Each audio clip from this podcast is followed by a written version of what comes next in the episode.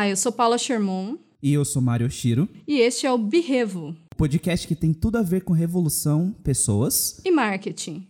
Esse podcast está sendo gravado em casa, só nós dois. Nós já trabalhamos juntos e por isso é mais fácil. Porque devido ao Covid, né, a gente queria, tinha a intenção de trazer nossos convidados, pessoas especialistas para falar do assunto, mas a gente está tomando as precauções para evitar o contato social. Então, por enquanto, pelas próximas semanas, esperamos que não meses, vocês vão ouvir nossas duas vozes conversando a uma distância muito boa, você que não nos enxerga. Exato. E a gente que está mais isolado que todas as pessoas da cidade. Esse é o primeiro episódio do nosso podcast. A gente espera que vocês se embarquem junto nessa jornada com a gente de revolução para a gente conseguir mudar o mundo e a gente tornar um lugar muito melhor para se viver. Então, bora lá para o nosso manifesto. Manifesto Comunica. O que nos leva a comprar um produto de determinada marca? Estudos indicam que o processo de decisão de compra ocorre primeiro em um nível subconsciente para depois produzir efeitos em uma etapa consciente, que gera a ação de compra propriamente dita. Do ponto de vista científico, há formações complexas na tomada de decisão para chegar a uma resposta, que na prática nos serve para responder o rapaz que nos pergunta se queremos Pepsi, Guaraná ou Coca-Cola para acompanhar o lanche. Afinal, como as marcas conseguem nos marcar? A ideia do tema veio do dia que a gente estava conversando e percebeu que as marcas estavam muito presentes na nossa vida desde sempre, assim, né? Desde criança a gente já lembra e associa algum momento alguma marca em específico. São coisas assim que desde criança acompanham a gente e a gente conversando, fazendo nossa reunião, que foi quando o podcast nasceu realmente, e esse tema nasceu a gente foi conversando sobre coisas que a gente lembrava de quando a gente era criança. Quando eu era criança, eu só tomava um Guaraná que chamava Guaraná Taí. Acho que ele não existe mais, né? Mas eu era, eu tinha problema com esse Guaraná. Eu não tomava água, não tomava suco, não tomava nenhum outro refrigerante a não ser Guaraná Taí. E aí, minha família, na minha mamadeira só tinha isso. Então, existem fotos minhas de criança mesmo segurando uma mamadeira com Guaraná Taí. Ou seja, e uma caixa de bombom do lado, tá? Os bombons eram da, Garoto, então já tem isso aí também. É, é, mas tinha essa forte fixação de marca, assim, e eu reconhecia, mesmo sem saber ler, eu sabia qual que era a garrafa de Guaranataí e qual que não era. Porque minha mãe mesmo já fez experimentos sociais aqui, me usando de cobaia, e ela colocava, assim, dois tipos de refrigerante para mim. Um deles era o Taí e o outro era um outro tipo de Guaraná, talvez sei lá que Guaraná fosse, né, Antártica ou Quat, né, mas é, eu sabia qual era o Taí. E eu tinha uma fixação por isso e eu não, não largava de jeito nenhum. E assim, foi uma tristeza quando eles pararam de entregar aqui na cidade, ou pelo menos fabricar, sei lá. É, mas assim, é uma marca que eu lembro assim, muito, muito, muito bem mesmo. E que até hoje, assim, a conversa da minha família, de que eu não largava a mamadeira e com Guaraná Taí, e que só tomava isso. A Guaraná Taí era bem presente, né, na época que a gente era pequeno, assim. Eu, eu lembro também do Guaranataí que eles tinham miniaturas de garrafinhas do Guaranataí que eu, eu lembro muito, assim, de ver isso em casa, de ter em festa sempre ter Guaraná também. Então, eu acho que é uma marca que era muito presente, talvez nem com esse intuito de ser tão presente na vida das pessoas, né? Mas é uma marca que foi muito presente. Eu, quando era pequena, né, uma das eu não sabia ler também, né? Muito pequena, e identificava de tanto assistir televisão e, e ler lista telefônica. Né? Quem nunca, Quem nunca teve esse passatempo? E eu não sabia ler, mas eu gostava de ficar folheando a lista telefônica. E lá tinha, para quem é mais novo e não pegou a época de lista telefônica, lá tinha telefone da cidade inteira. Você buscava por nome, por endereço, por tudo. E tinha muito anúncio, né? Porque é, vinha todo ano vinha atualizada uma lista telefônica enorme para sua casa. E tinha muito anúncio de marca, patrocínio e, e tinha muito anúncio da Brahma, assim, né? E você andava na cidade, outdoor da Brahma, televisão Brahma, Brahma, a número um. Esse era o slogan. Esse é o slogan que eu lembro da minha vida, assim, facilmente, porque de tanto assistir, repetir, uma, um dia minha mãe me levou para sair e eu não sabia ler, mas passei numa avenida que tinha um outdoor da Brahma, rapidamente apontei e falei, Brahma 1. Né? Eu não, não sabia o que significava nem a Brahma, nem o 1, mas eu já soltei até o slogan junto. Então, assim, foi uma coisa que, que minha mãe sempre lembra e que todo mundo na minha família fala, né? Igual com o Mário com o Guaraná, no caso o meu a Brahma, só que eu não tomava, tá? Deixar isso bem claro. Mas é uma fixação que a gente não, não tem muita razão do, do porquê essa marca e não outra. Mas talvez porque ela aparecesse mais e a gente fixou, né? E o Guaraná Taí, na verdade, ele não tinha nenhuma embalagem, assim, atrativa, bonita. Desculpa os fabricantes. Mas realmente, assim, não era uma coisa muito marcante. Só que eu lembro que eu fazia associação com som, né? Então, Taí de está aí. É, é, de dessa, dessa abreviação e para mim isso era muito legal então esse foi o mais curto que eu gravei né então assim é, era legal falar Guaranataí era legal, ele tinha um gosto mais adocicado que os outros eu não lembro Ele direito em parecia uma tubaína, né? Um pouquinho, Sim. assim. né? Apesar de tubaína é rainha de todos os refrigerantes, mas é, é justamente isso. Então assim não tinha uma coisa de cor. Pra mim era a sonoridade que pegava, né? É, mesmo porque eu também não sabia ler, então era a, a coisa da, da palavra. Então, Guaraná tá aí. Era fácil de falar, era, era legal de falar. Tinha essa, essa abreviação, tinha essa, esse trocadilho, né? Vamos dizer assim, tá aí, né? E como eu ainda estava numa, numa fase que eu estava meio aprendendo a falar ainda, então eu substituía certas letras, eu trocava algumas letras por outras.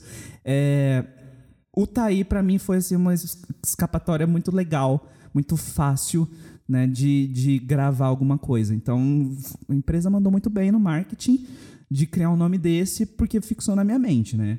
Exato. Eu acho que o do Guaraná não foi tão proposital, eu acredito. Né? Eu não sei se eles tinham toda essa estrutura, ou esse pensamento, porque assim, onde anda, né? Por onde anda o Guaraná Taí? O que, que virou do Guaraná Taí? Quem é? Manifeste-se agora. É, e já a Brahma, eu acredito que, que tenha tido muito mais envolvimento para que isso fosse realmente proposital, né? Para isso causar. Não, talvez em crianças de menos de dois anos, mas em adultos, né? Essa associação da marca com o número um, enfim, é, de toda. Me fugiu a palavra.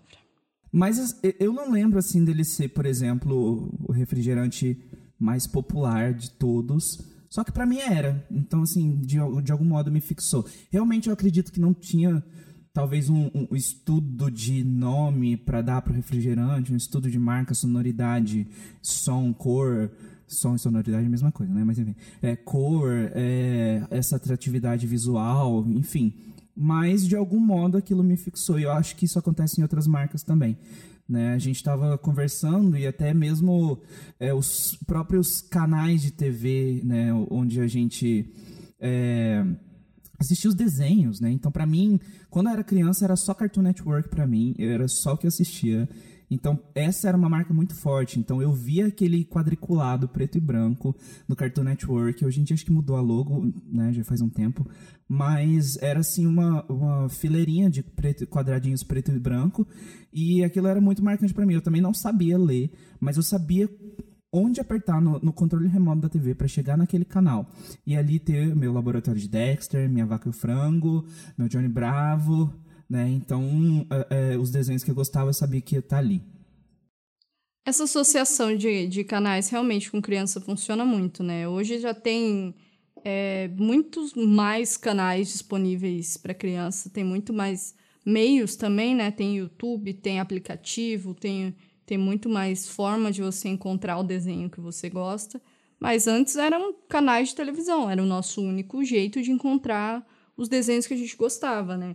O, o Mário falou do Cartoon, eu gostava muito da Nickelodeon, assim. Então, assim, ver aquele aquele laranja como se fosse uma tinta jogada na parede, assim, aquilo para mim era uma coisa muito associável, assim. Tanto que eu preferia comprar biscoitos, é, qualquer produto alimentício que tivesse um símbolozinho da Nickelodeon do lado. Mesmo que eu não gostasse tanto do desenho, né? Mas eu gostava da marca Nickelodeon sem saber que o, o porquê que eu gostava daquela marca. Mas porque os desenhos que eu mais gostava estavam ali, então eu achava que a comida que eu comia também tinha que estar tá dali.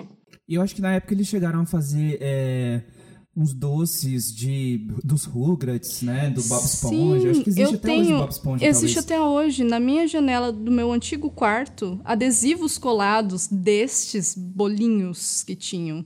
Tinham doces, tinham é, aqueles bolinhos Ana Maria. Uhum. Ó, outra coisa, bolinho Ana Maria. Eu não consigo chamar de outra coisa, é bolinho Ana Maria. Tinha bolinho Ana Maria, só que era do, dos Rugrats, que vinha com adesivo. Tinha um biscoito recheado do Bob Esponja também, que vinha com, com adesivo. Então, assim, vinha com adesivo, eu colava todos os adesivos das coisas que eu gostava no meu quarto. Então, muitos deles ainda estão lá, resistindo à prova do tempo, para que eu possa provar que isso realmente aconteceu. É, eu acho que até mesmo no, na época dos miojos, né, que, bom, tem a, Turma da Mônica ainda, mas eu demorei um tempo pra descobrir que não existia só miojo da Turma da Mônica. Existia aqueles lá que eram adultos mesmo, assim, né? Sem que, graças. Que eram, que eram frango, uma Ah. carne ali sem graça, mas não tinha, por exemplo, o Cebolinha rindo, não tinha a Magali sorrindo. Não tinha a, Mônica no de tomate, de né? tomates. E esse era incrível. É, e eu era fãzaço, assim, da Turma da Mônica. Eu li muito gibi quando eu era criança. E pra mim, e dentro mesmo do gibi, eles tinham publicidade, né? Dos próprios produtos deles. Das maçãs deles, né? Que são só menores, né? E vêm embaladas, assim. Exato. Mas é, tinha essa, esse apelo de marca. E isso ocorre muito para as crianças, né? É, existe esse apelo de usar desenhos, usar personagens para poder fazer com que a criança compre. Inclusive em alguns supermercados, isso seja, chega a ser estratégico, acho que no geral, de colocar esses produtos que são de desenho animados em prateleiras mais baixas, que é para criança mesmo conseguir enxergar primeiro. Né? É, é- isso é uma estratégia de mercado que realmente existe. Né? Então, pra gente que é adulto, né? apesar de eu não ser muito alto, né? mas a gente. é, os melhores produtos eles ficam na nossa visão. Aliás, os produtos que eles querem vender ficam na altura da nossa visão. Então, para as crianças, eles também fazem isso, né? Essa, essa estratégia de supermercado. E fora que, dentro dos canais que a gente assistia também, a gente teve toda essa influência dessas. é, que a gente, principalmente coisas alimentícias, né? É, mas também tinha massinha da turma da Mônica, tinha é, outras coisas assim, barraca do Bananas de Pijamas, que eu tive também, porque tinha eles. Barraca sem desenho não servia, porque tinha que ter o Bananas de Pijama ali, que eu era muito fã do B1, B2. E existe esse apelo para a criança. Então existe essa publicidade estrategizada para a criança, para fazer esse apelo, para que ela peça ao pai, né, peça à mãe, infernize a vida deles às vezes até, para conseguir aquilo e gerar venda para a empresa, né?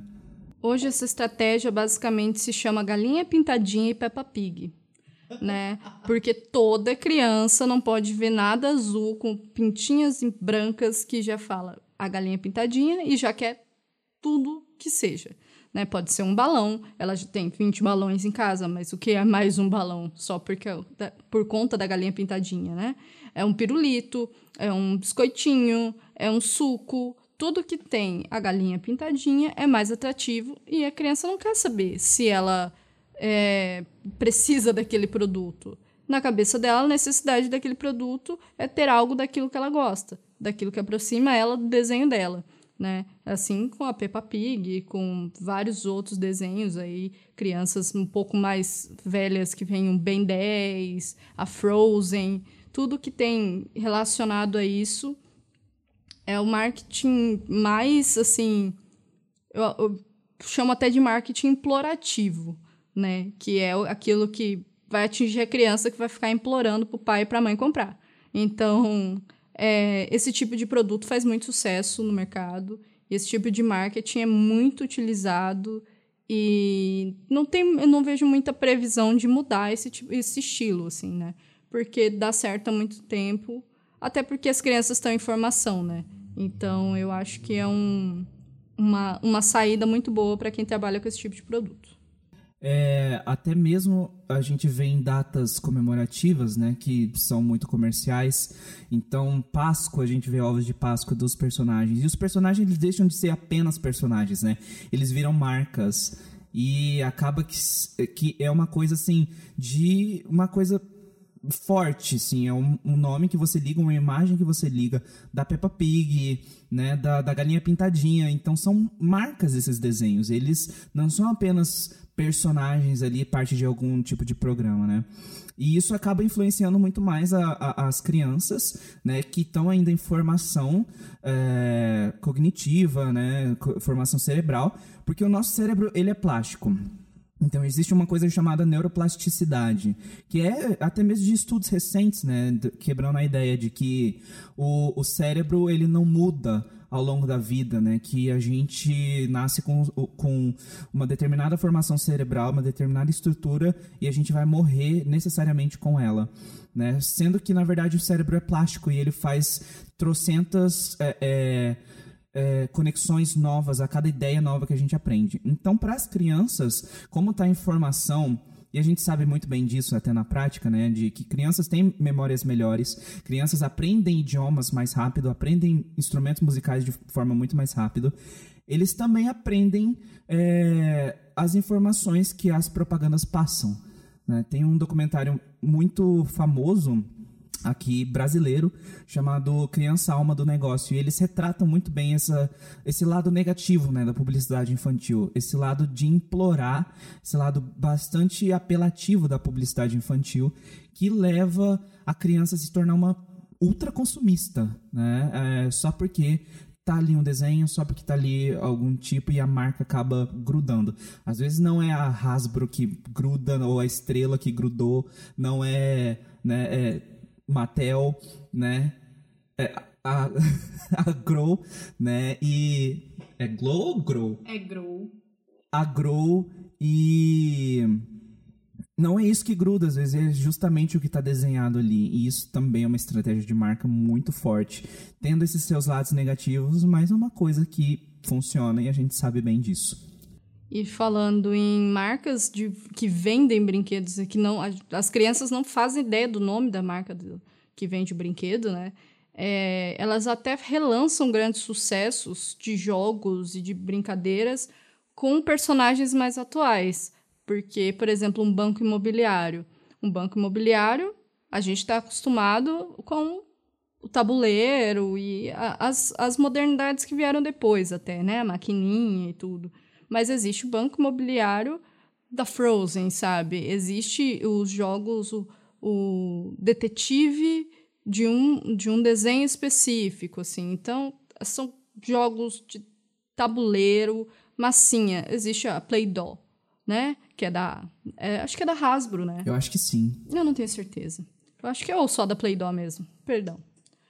E massinha comum, num pote amarelo com uma tampa colorida. Isso sempre vendeu. Mas a, a massinha com a estampa de um personagem, o conteúdo é o mesmo. Ela vende muito mais. Então, assim, é uma, uma estratégia de marketing muito utilizada e eu acho que ela tem que ser explorada mesmo, assim. É só realmente manter o cuidado com o tipo de criança que a gente está criando, né? Porque realmente acaba sendo uma coisa muito consumista e que se se desde a infância isso não é muito ensinado corretamente, aí a gente vai ter futuros adultos consumistas e com problemas financeiros. Como aqui no Brasil a gente tem uma agência reguladora de publicidade, então a legislação ela precisou se adaptar né, em relação a isso. É, tanto é que já chegou a dar problema, inclusive aquelas vendas casadas que eram feitas né, do McLanche Feliz com... É, foi polêmica isso, na verdade, né? Da época do, do McLanche Feliz com é, a lembrancinha que vinha dentro, da revista Recreio, que vinha com, com o brinquedo e para mim aquilo deu muito certo, porque eu adorava a revista Recreio, eu queria colecionar os rock animais, Sim. né?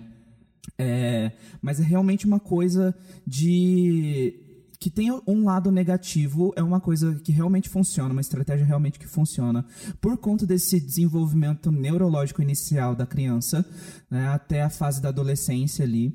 É, onde os gostos começam a se formar, a se concretizar e, e vai se estabelecendo alguns é, princípios diferentes né, do, do próprio indivíduo, mas é muito utilizado isso. E aí, por conta dessa publicidade negativa que existe também, né, que é o que a gente tenta combater, e são coisas assim diferentes, mas essa publicidade negativa que levou a, a toda essa polêmica, toda essa discussão.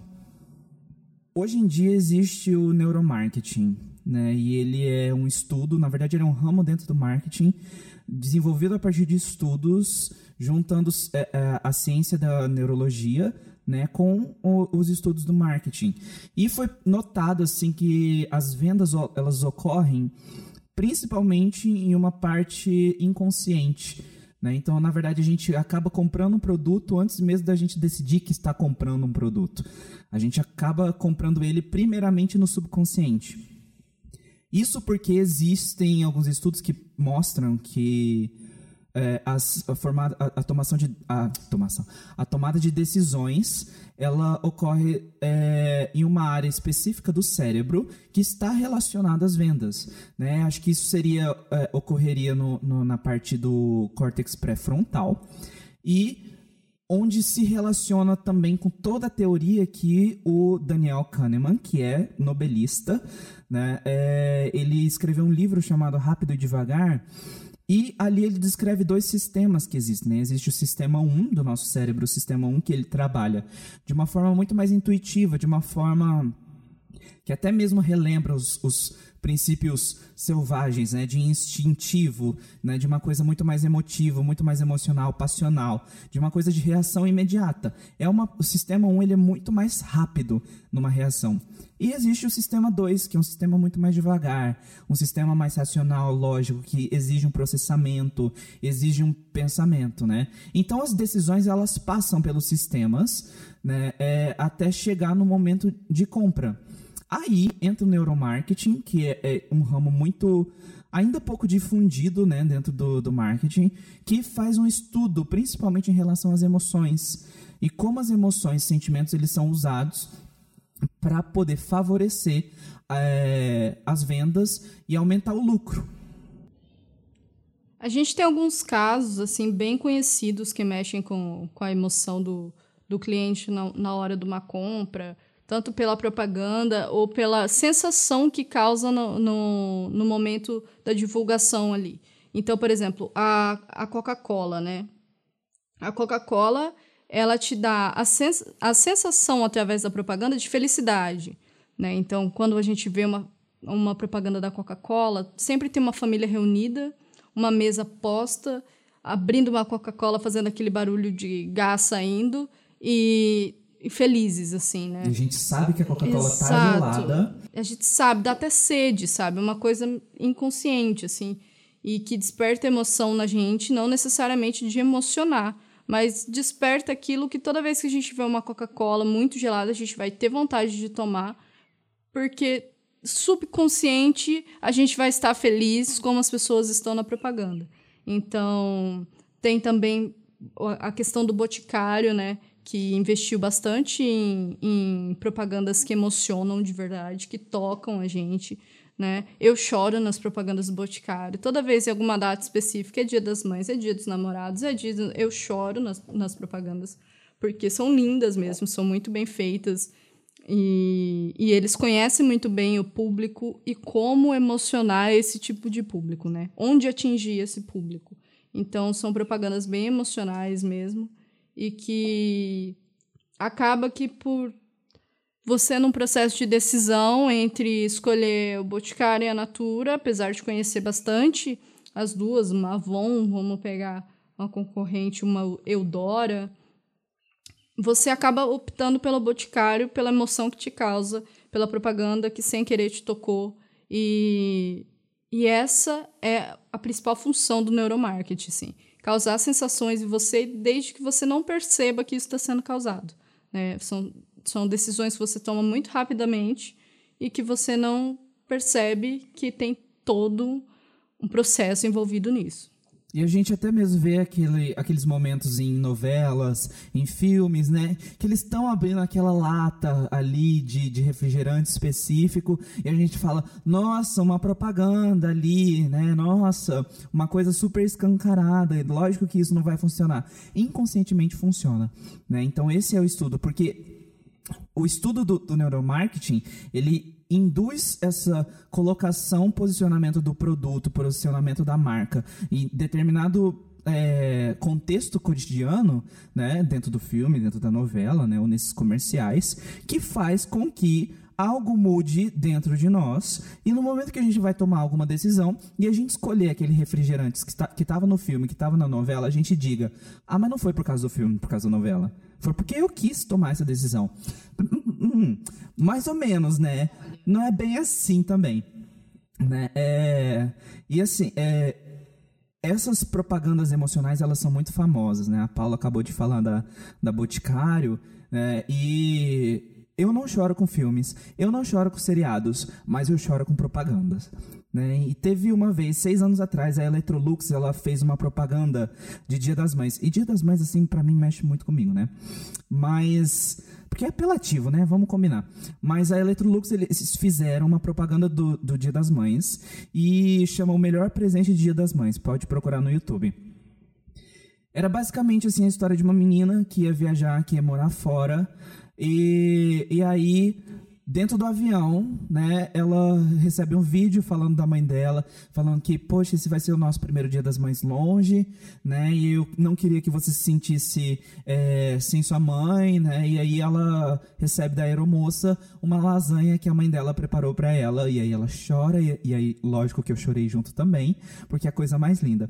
Na mesma pegada, Seara, cinco anos atrás, fez um, uma propaganda chamada Seara Comida de Mãe, e é a mãe ensinando a receita do frango moreninho dela para a filha, né? E aí elas cozinhando assim, passando o segredo, passando a técnica lá de fazer, é, de colocar o açúcar para poder dourar o frango. Eu já sei de cor essas propagandas de tanto que eu já vi. Né? É, e aí a menina, a, a filha fala assim: eu tô aprendendo, né, essa receita porque na verdade não vai ser só para mim, porque eu quero passar agora para quem é, eu vou ter como filho, né? E aí ela revela que tá grávida e que a mãe dela vai ser avó, né? E aí tem muito choro da minha parte também, né? é, e é super bonito, assim, é super apelativo e são coisas assim que marcam. Chama Seara Comida de Mãe, né? É, eu posso não saber o título do, do vídeo, eu posso não saber é, como que tá na descrição, mas eu sei que marca que fez a propaganda. É, e quando eu vou, acho que talvez de modo inconsciente, fazendo uma análise agora, de, eu, eu vou ali no freezer do supermercado e eu vou abrir aquele freezer, eu vejo a Seara ali, e eu vou me lembrar dessa propaganda de algum modo que me tocou, que chegou nas minhas emoções, e talvez aquilo induza a minha decisão a ser pela Seara. É, isso a gente está dando exemplo de, de propagandas que a gente viveu, que a gente conhece, né? Assim como a Quali também, é, propaganda de margarina, que todo mundo fala, ah, família de comercial de margarina. Você sabe até qual comercial de margarina, na Quali, onde inclusive era todo mundo ruivo, né? Incluía era uma diversidade enorme ali. Mas era uma família feliz, reunida no momento de, de, de alimentação, mas que tinha aquelas é, disputas entre irmãos, entre pais, enfim, é aquela, é aquela coisa bem família mesmo, né? Mas lá, muitos anos atrás, né, a gente está falando mais de comida, mas muito tempo atrás, nos anos 60, 70, 80, a Marlboro era, tipo, grande no mundo inteiro e patrocinava tudo que imaginar. A Marlboro aparecia em filme de Superman, como mensagem subliminar no final do, no fundo do filme, sabe? Um filme de super-herói, se você pensa hoje, um filme de super-herói com uma propaganda de cigarro não casa, né? É, grandes eventos esportivos eram patrocinados pela Marlboro, aí você pensa, esporte e cigarro. Naquela época estava tudo bem, podia fumar até dentro do avião, né? Então, tudo podia em relação ao cigarro. E a Marlboro era uma das grandes, assim, de, de propaganda e de mensagem subliminar, assim. É... Minha mãe conta que quando ela era jovem, é uma das coisas que ela mais lembra é da Marlboro e da, da, da divulgação que tinha, assim, por exemplo. Toda vez que ia ter um evento na praia, a Marlboro distribuía brindes, assim. E aí todo mundo brigava pelos brindes da Marlboro, sabe? Era uma bandana, era um boné, era um porta-cigarro, era qualquer coisa desse tipo, assim. Mas gerava uma comoção, mesmo não sendo o produto, mas era da marca, e a marca era muito grande. Então, o evento era considerado muito bom devido ao patrocínio que ele tinha. Nossa, se tal marca está patrocinando, então o evento, isso gerava atratividade para o próprio evento. Né? Então, assim, muito tempo atrás, tinha o patrocínio de cigarro em tudo. Tudo que você imaginar tinha de cigarro. Os filmes de, faro, de Velho Oeste, né? É, tudo que, que mostra esse lado country dos Estados Unidos, tem o Marlboro. É, se você não, não vê nenhum desses filmes sem, sem a Marlboro no fundo, é incrível. E eles chegaram até a fazer a propaganda, né, com crianças. É, eu acho que eu já vi umas imagens, não Malboro em si, mas eu já vi propaganda, propaganda de cigarro com imagens assim de crianças, né, que estavam fumando e tal. Assim, é coisa muito antiga, né, de quando tinha essa liberdade, assim, eu acho de algum modo, né. É, depois disso passou a ser politicamente incorreto, né? Então, obviamente, eles tiveram que mudar o modo como eles fazem a propaganda e onde, ele, onde eles investem em propaganda, né? Mas na década de 70, a Marlboro era a terceira marca mais popular nos Estados Unidos. Ou seja, de todas as marcas, de todos os tipos possíveis, se você imaginar hoje, é como se fosse a Apple, acredito que esteja ali entre as marcas mais populares, né? Uma Apple, uma Amazon e uma Marlboro, sabe? Então, tipo, são coisas... É, era um impacto muito grande na época, assim. Essa questão emocional, ela leva as pessoas, no geral, até associarem né, a marca ao status. Né? Então, a gente vê isso principalmente em celulares. Né? Como a maioria das blogueiras, das, dos digital influencers que a gente vê por aí, eles têm iPhones. Né? Então, eles têm os produtos da Apple. Né? E como aquilo às vezes acaba sendo, apesar de já haver muito é, é, debate, né, muita divergência na, na, na internet, de que uh, o Android, o sistema Android seria muito melhor do que o sistema iOS, né? Eu nunca tive sistema iOS, então eu só tive Android até hoje, mas tanto pela facilidade do iOS, pela facilidade dos produtos da Apple, né, que são muito intuitivos, e como até mesmo pelo status que é gerado. E a gente vê até mesmo pessoas porque eu tenho amigos que às vezes não têm dinheiro né para comprar é, para poder pagar alguma coisa algum boleto importante mas eles parcelaram o iPhone da última geração em 36 vezes porque eles queriam ter o iPhone, né? Então, eu até entendo esse consumismo, porque eu sou uma pessoa consumista, mas existe muito também essa ligação com o status, essa ligação com a marca. Isso também a gente vê dentro dos, eh, do, do, mundo automobilístico, né, com os carros, né? Mas os celulares eu acho que é o que tem mais em comum com as pessoas no geral, né?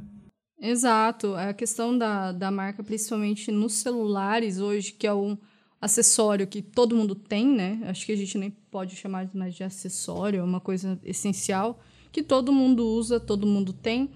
E você pode optar hoje em dia por diversas marcas, né? Mas só dois sistemas praticamente operacionais, que é o Android e o iOS.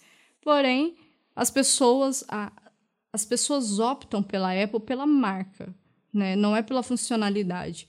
A Apple tem, o iPhone tem milhões de funcionalidades, tem realmente coisas muito úteis. Mas a maioria das pessoas dela, mas maioria mesmo, não faz ideia das coisas que tem. Né? Não usam todas as funcionalidades, não usa, só quer usar aqui câmera e rede social, câmera e rede social. É isso. E assim, não compram, é, é muito claro que compra pelo a emoção de, de estar participando de um certo nicho né, a partir do momento que adquire aquele produto, do que pela funcionalidade ou custo-benefício que aquele produto tem. Então, assim, eu sempre opto pelo custo-benefício, porque eu ainda não posso optar pelo, pelo mais social, pelo mais status, até porque não ligo muito para isso.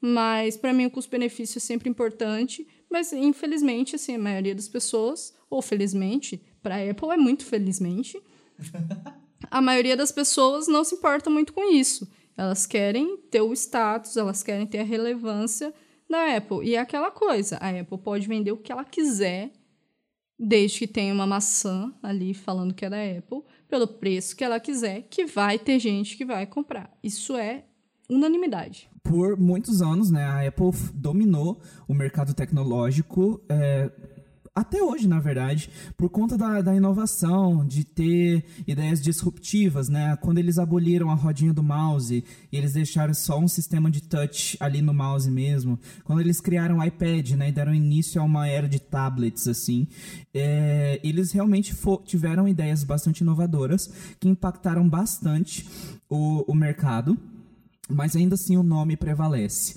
né? Tanto é que uh, a indústria da música coreana, né, do indústria do K-pop, em maioria, eles obrigam por contrato que os seus artistas utilizem produtos da Samsung, que é a empresa coreana, né, de telefonia e tecnologia.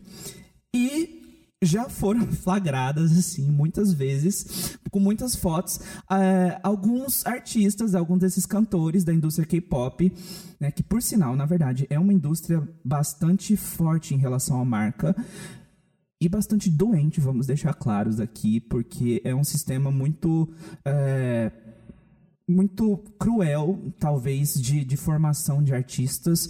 Né? É, os, as crianças sonham em ter esse, esse, essa carreira artística e a indústria coreana ela é muito faz muita pressão né, em relação a essa fama, em relação à carreira, ao sucesso. Tanto é que existem muitos artistas que se, se suicidam né, na, na Coreia. Mas, assim, voltando ao, ao, ponto principal, é que por conta dessa pressão também.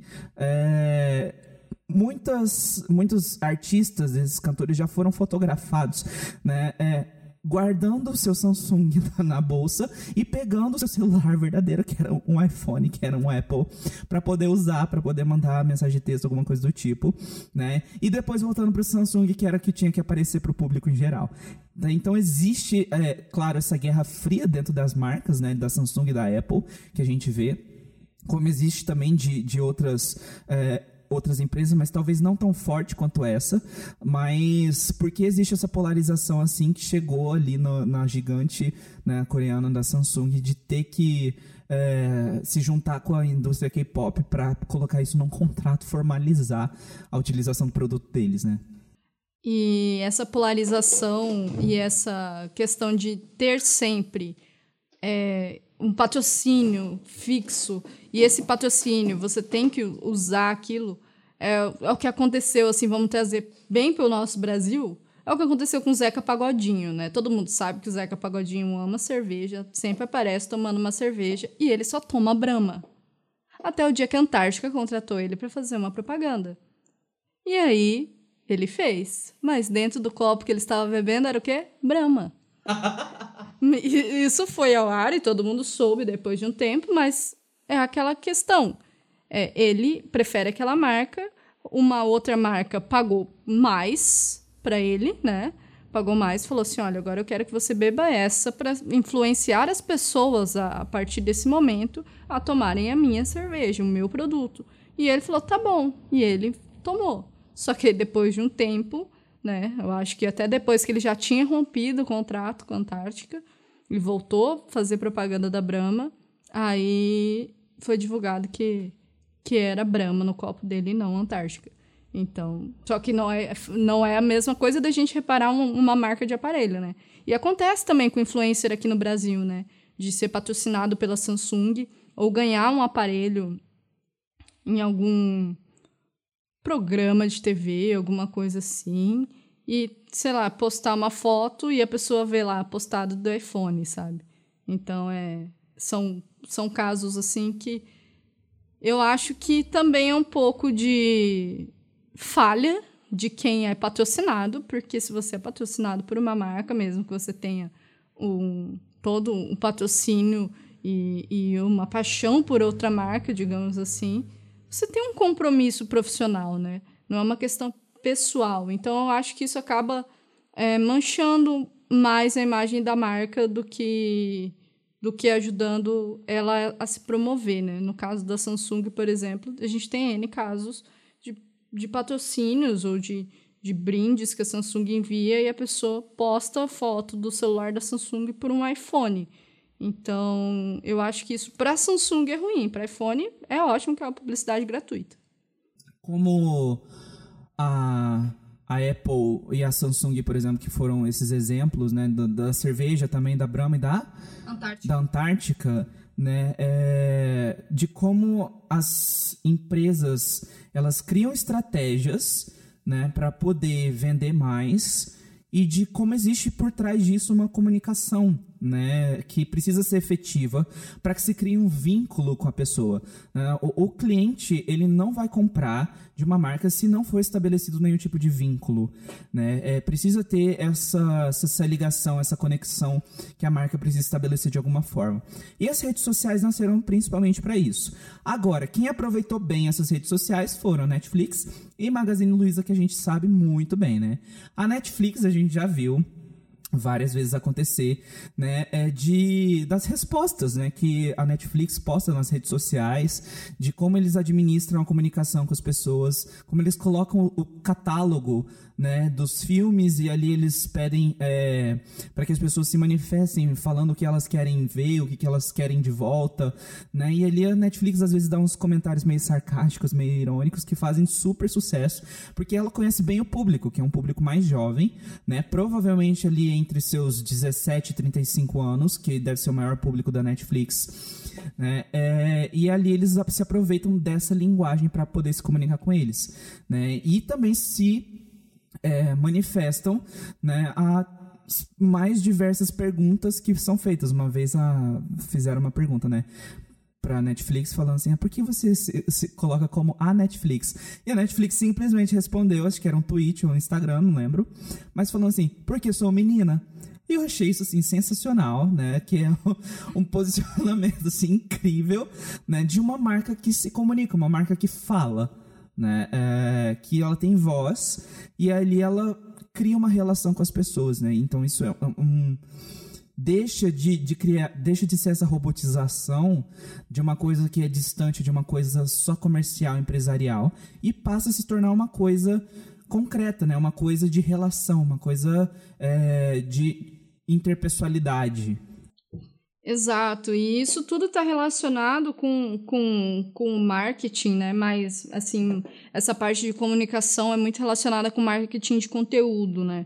Então, essa, essa relação que a Netflix criou, essa persona que a Netflix criou para conversar com o público dela, isso é, é importantíssimo, assim, que ela criou um público extremamente fiel, assim né? Que não é aquele público que, que simplesmente consome o produto dela, é aquele público que defende o produto dela, né? Que se alguém fala mal, ele entra na frente e fala, não fala mal da minha Netflix.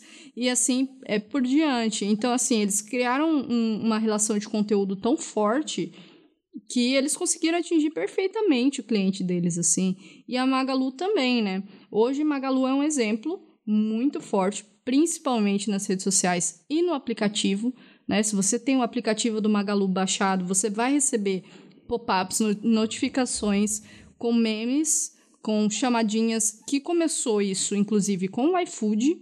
Né? O iFood começou a trazer isso para as notificações de aplicativo, de cupom e etc. A forma como ele te chamava atenção para aquela promoção específica.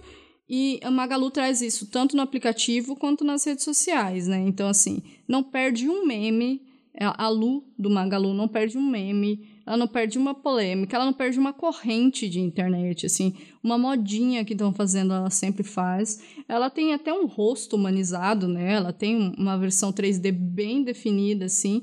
E o engraçado é que a Lu, ela foi criada em 2003, 2004, né? Ela não é um personagem novo que foi criado para as redes sociais. Ela foi criada para o e-commerce do Magazine Luiza e para eventuais propagandas na televisão, porque o, a Casa Bahia já tinha o Baianinho, né, que era o, o, o principal concorrente do Magazine Luiza na época, E tinha o Baianinho, que fazia as propagandas do Magazine Luiza, interagia com o locutor, e tinha sempre alguma, alguma função ali, uma animação ali. E a Lu surgiu para competir com ele. Só que durante muito tempo ela foi explorada mais em e-commerce, que não era o forte do Magazine Luiza ainda. E depois de 2009 para frente, aí sim, ela chamava Luísa, aí ela passou a chamar Lu, ela teve uma aparência, ela teve uma persona bem definida, e aí eles começaram a explorar nas redes sociais, que deu muito certo, assim, porque por mais que as pessoas não comprassem nada, os jovens que não consumiam nada do Magazine Luiza, passaram a dar uma olhada diferente para a marca e criar um vínculo, porque cria um relacionamento, né? A, a forma como você se comunica e a, o conteúdo que você apresenta é o que cria um relacionamento com o cliente e é o que vai trazer ele para comprar o seu produto sem que você precisa convencê-lo. Ele já vem pronto da decisão. Ele é aquela tomada de decisão lá do neuromarketing, ela já vem através desse conteúdo. Ele é todo construído para isso. Claro que isso só funciona né, se o produto ou serviço tiver a qualidade necessária né, para que aquela linguagem produza algum efeito.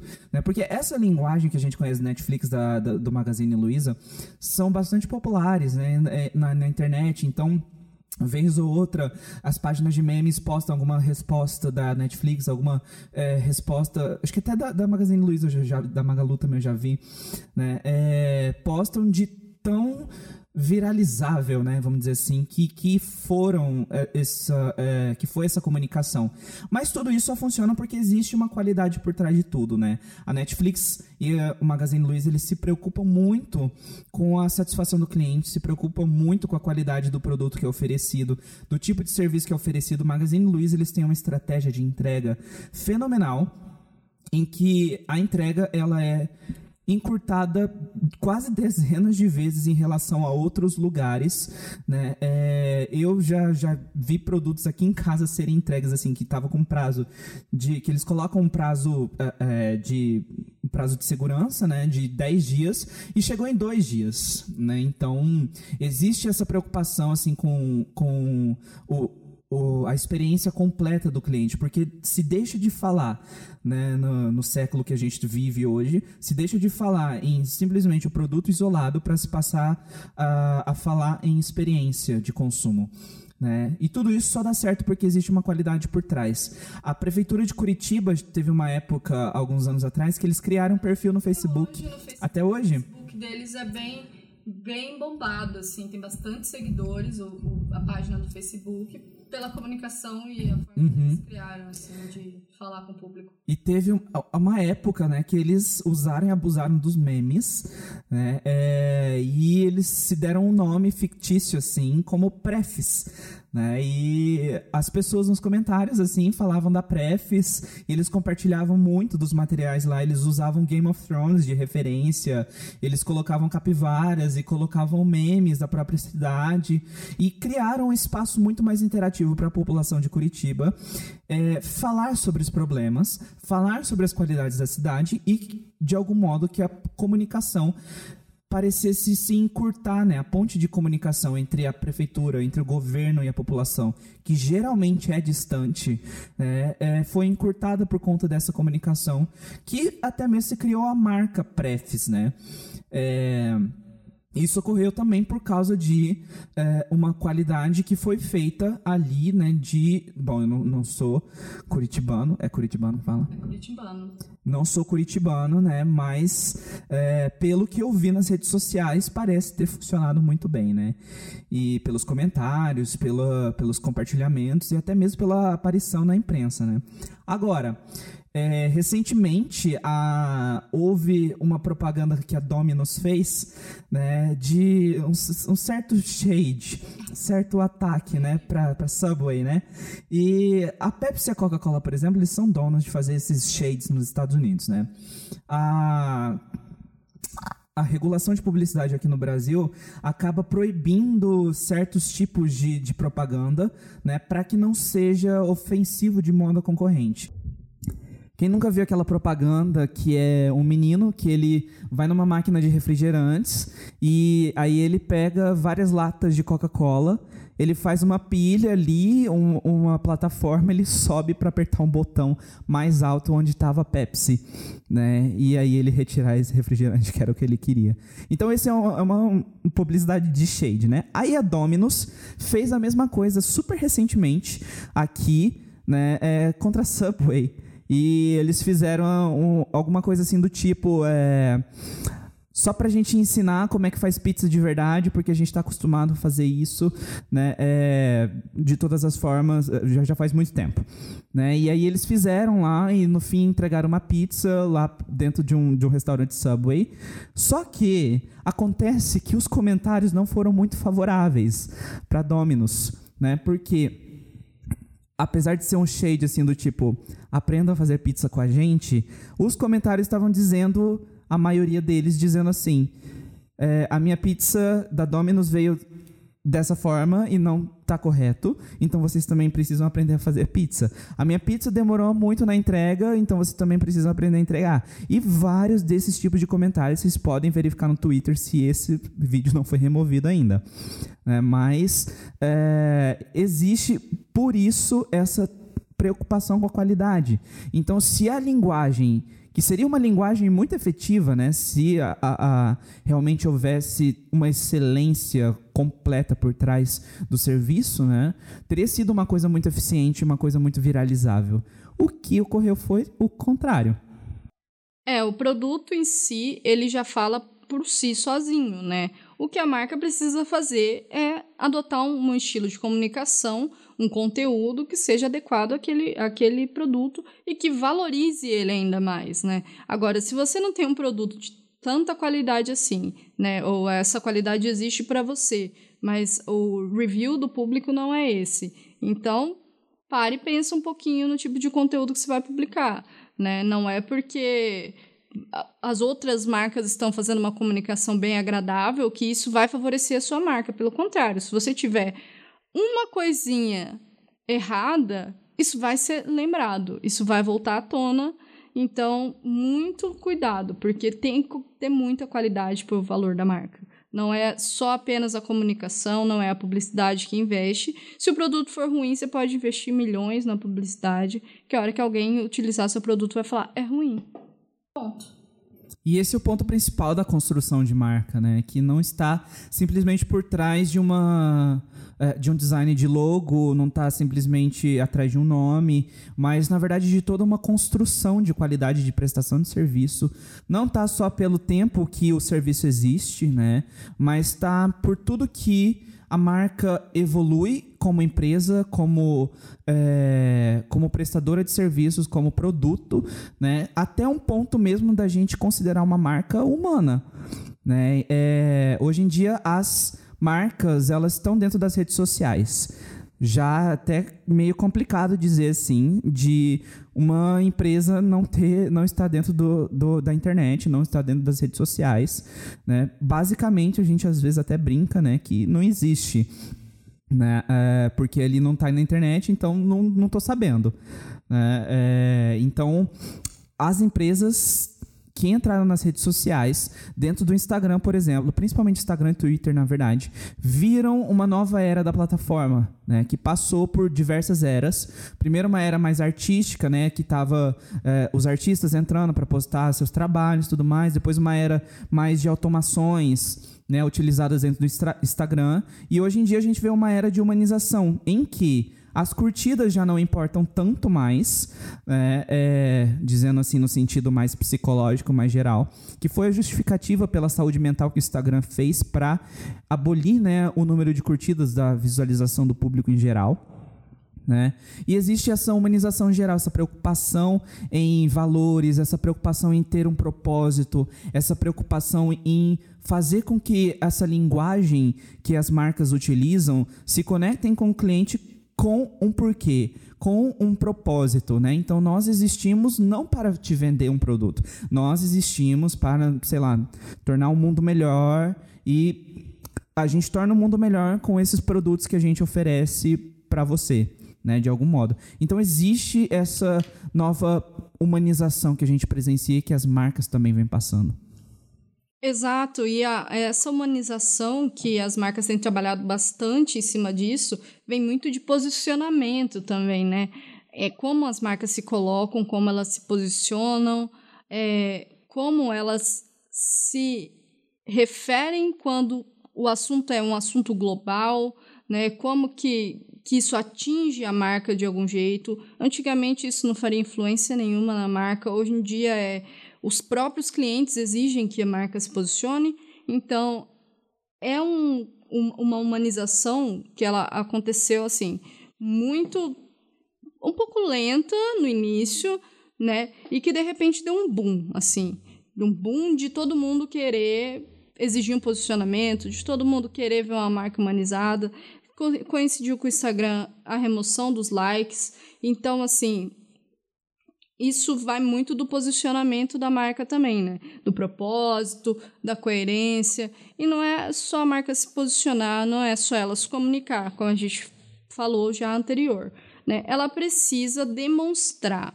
Então, assim, seja na qualidade do produto, seja numa ação social. Não adianta ela falar que, que o meio ambiente é maravilhoso e que ela é super a favor de, da preservação, sendo que ela não é nem um pouco sustentável nas suas ações. Então, assim, tem que ter um, um, um posicionamento adequado com a atitude, né, que se tem.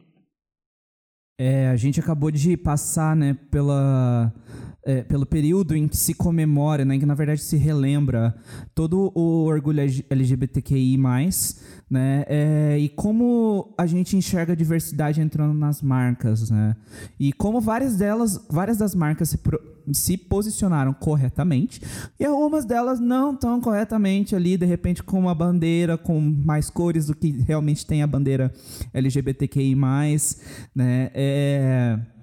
E como isso às vezes está ou não de acordo com a pessoa que se encarrega da marca, né? Aqui na cidade, a gente é de Campo Grande, Mato Grosso do Sul, existe um estabelecimento chamado My Cookies e eles vendem cookies, né? Como o próprio nome diz, e são excelentes. E não é uma publicidade isso, mas eles fizeram também uma, é, uma comunicação né, no Instagram, dentro é, se posicionando também dentro do, do, do, mês de orgulho. E aí a gente vê o perfil da dona, né? E é coerente. Ela também posicionou no próprio perfil pessoal dela, além do perfil da empresa, ela fez um posicionamento a favor da diversidade, né? Um posicionamento a favor das lutas que existem dentro da, da, comunidade, né?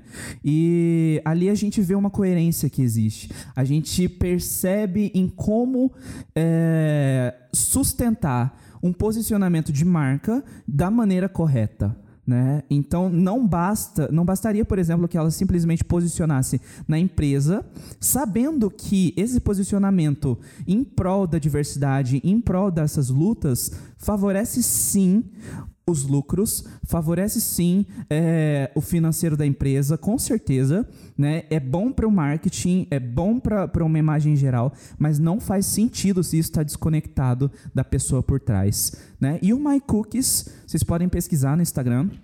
É, o My Cookies, eles fez. É, o, é, o My Cookies, eles fez, né? Olha, pelo amor de Deus.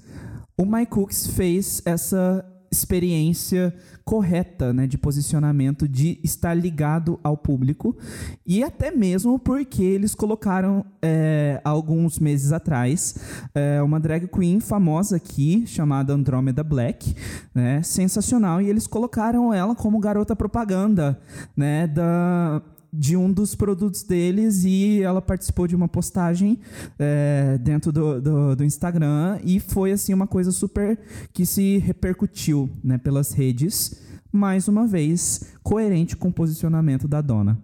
Exato, assim, a gente, principalmente nessa questão de diversidade, a gente pode acompanhar aqui no Brasil que São Paulo tem a, a maior parada gay, eu acho que é do mundo, né? Uma das maiores do mundo. É a maior do mundo. É a maior do mundo, né? E um, os patrocinadores eles têm cada ano que passa assim se posicionado muito mais assim se você segue alguma rede social da Ambev ou da Doritos você vai do Burger King você vai perceber muito grande isso assim como que isso mudou de uns anos para cá e como isso foi forte nesses últimos anos, né? Esse, esse ano, principalmente, questão de quarentena, isolamento, sem festas, sem, sem aglomerações, mesmo assim as marcas posicionaram muito grande, ou seja, elas não estão se posicionando para a festa em si. Isso é uma, um diferencial muito grande. Elas não estão divulgando na festa apenas, elas estão divulgando no mês. Isso gera um posicionamento mais é, autêntico, né? Um posicionamento mais coerente com as atitudes dessas empresas. E assim, por curiosidade, fui, fui olhar os, os valores da empre das empresas na época que elas estavam divulgando bastante coisas em prol do público da diversidade. E realmente os valores da empresa prezam por isso, sabe? Eles citam isso nos valores. Então é uma coisa que está por trás da marca, já vem construindo na marca, né? Então, assim, o posicionamento não é um posicionamento para agradar certo público, né?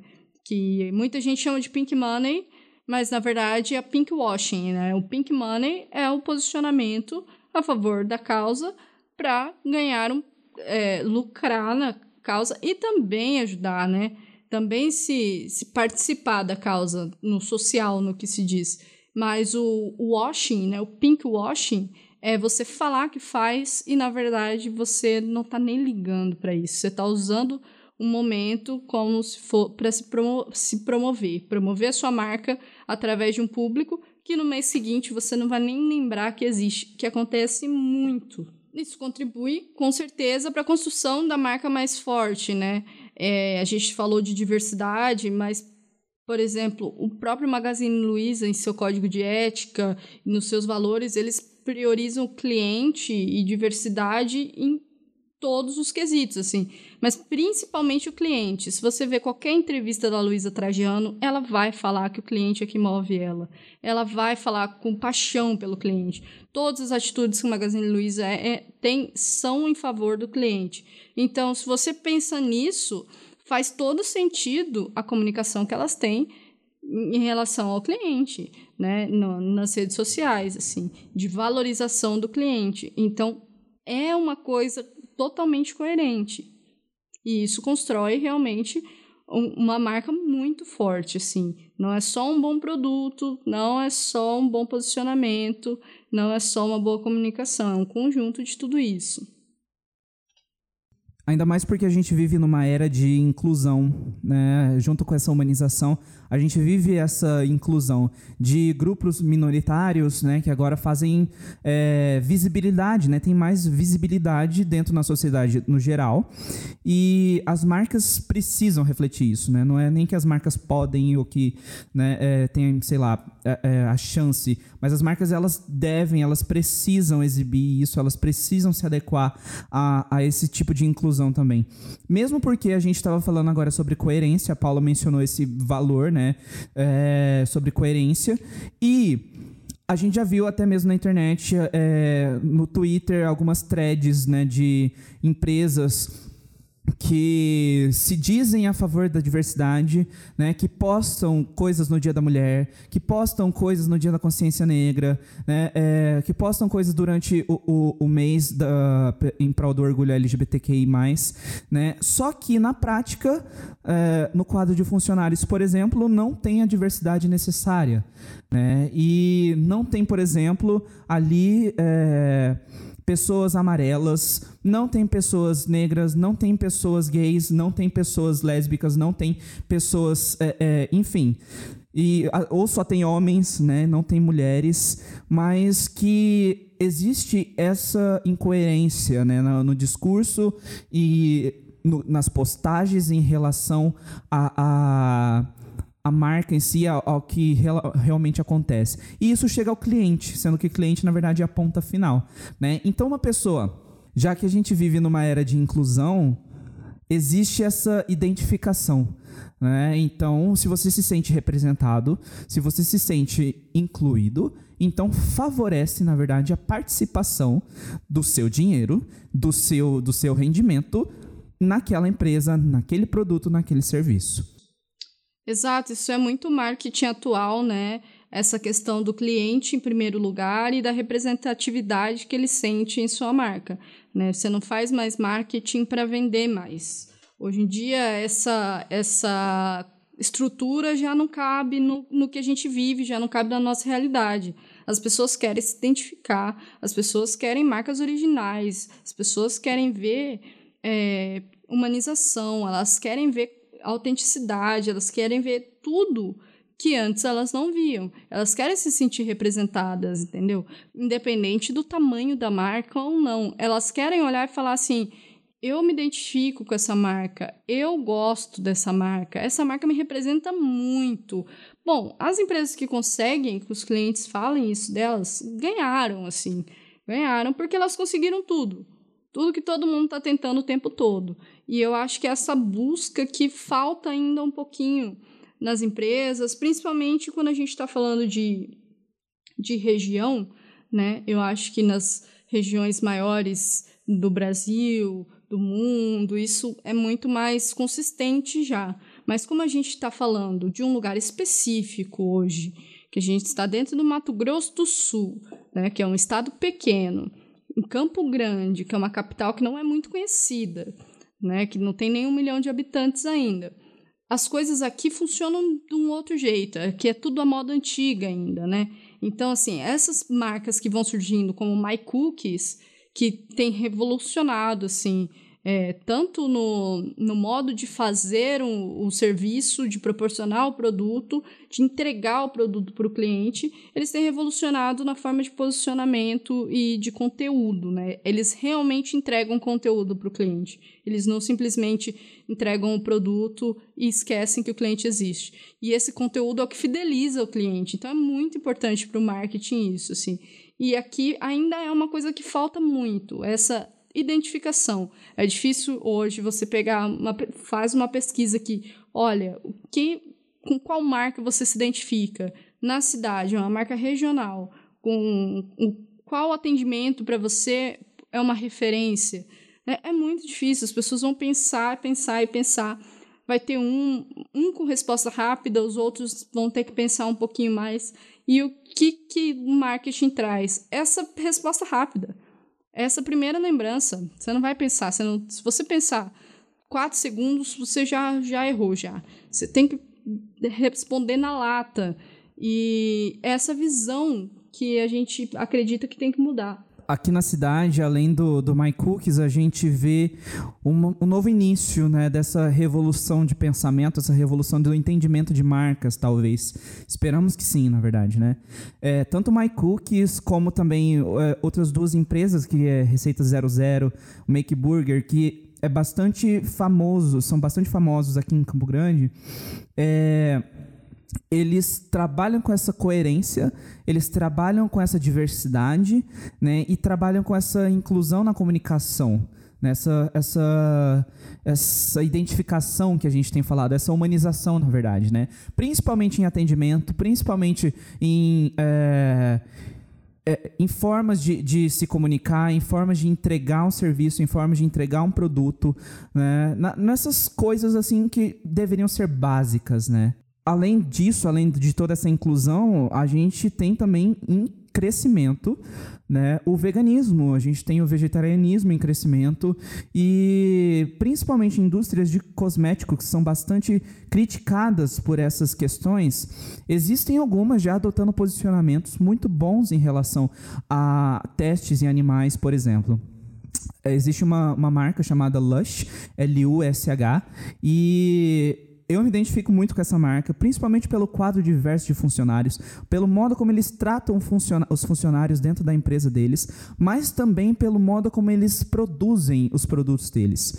É, são totalmente veganos, ou seja, não existe teste algum em animais, e eles, pro, pro, é, eles sempre tentam valorizar ingredientes locais, ingredientes regionais. No Brasil, a empresa não existe mais, a, é, na verdade, a marca não existe mais no Brasil. É, ela fechou por conta de cargas tributárias, que ainda é uma questão complicada dentro da indústria dos cosméticos. Mas a gente vê, por exemplo, essa questão ambiental de preocupação.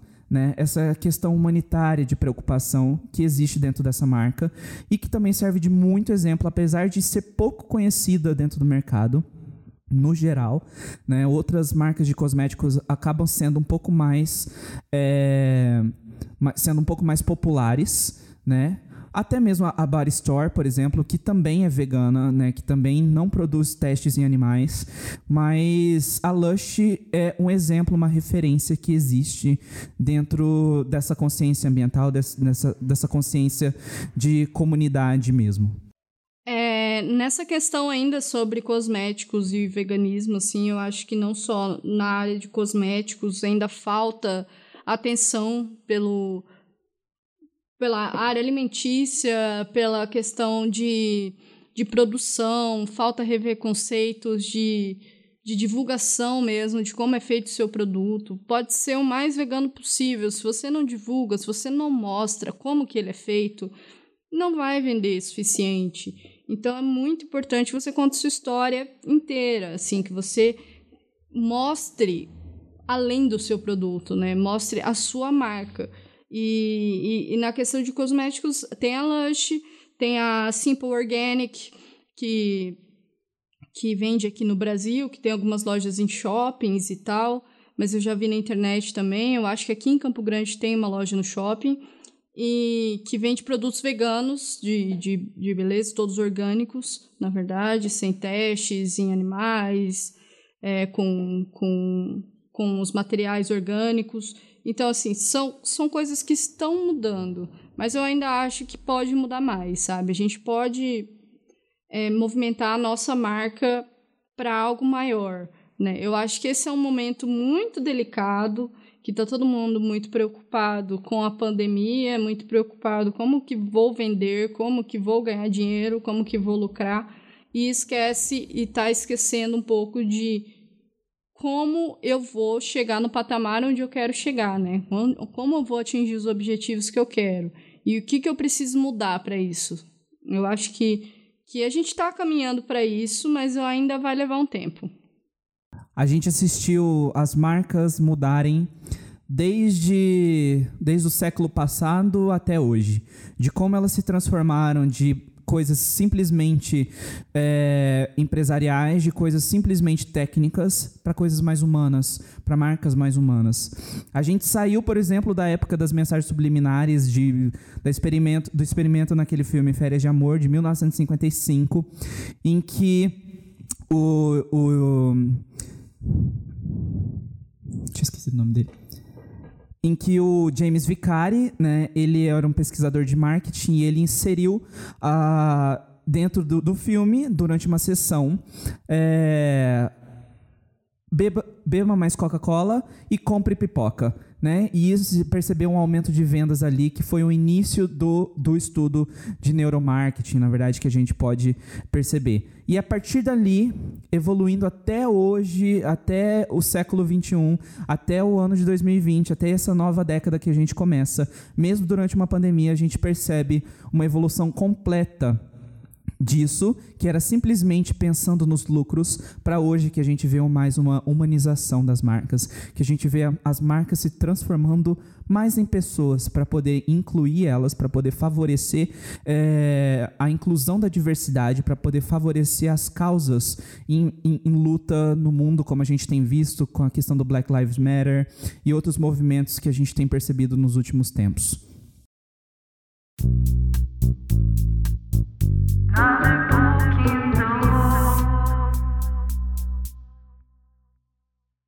Another Book in the Wall vai ser o nosso momento de indicação, não só de books, mas também de filmes, de seriados, de coisas que a gente acha que vão servir para complementar a nossa discussão do dia.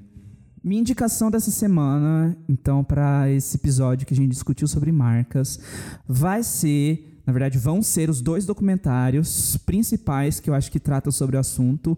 Um que eu mencionei aqui, que é, é Criança, a Alma do Negócio. Sensacional, é um documentário de 2008. E o outro é Muito Além do Peso, também é um documentário recente que mostra bastante dessa relação com as marcas e como a obesidade está relacionada a isso, principalmente em relação às crianças, principalmente nessa faixa etária. Para quem ouviu a gente até aqui, então, muito obrigada. É isso. Esse é o nosso primeiro podcast bastante que a gente pretende fazer e trazer bastante conteúdo relevante para vocês. Então, assim, se tiverem qualquer dica, busca a gente nas redes sociais, né? Nosso Instagram é revomarketing e deixe seu, sua sugestão, seu comentário, a gente fica muito feliz em saber.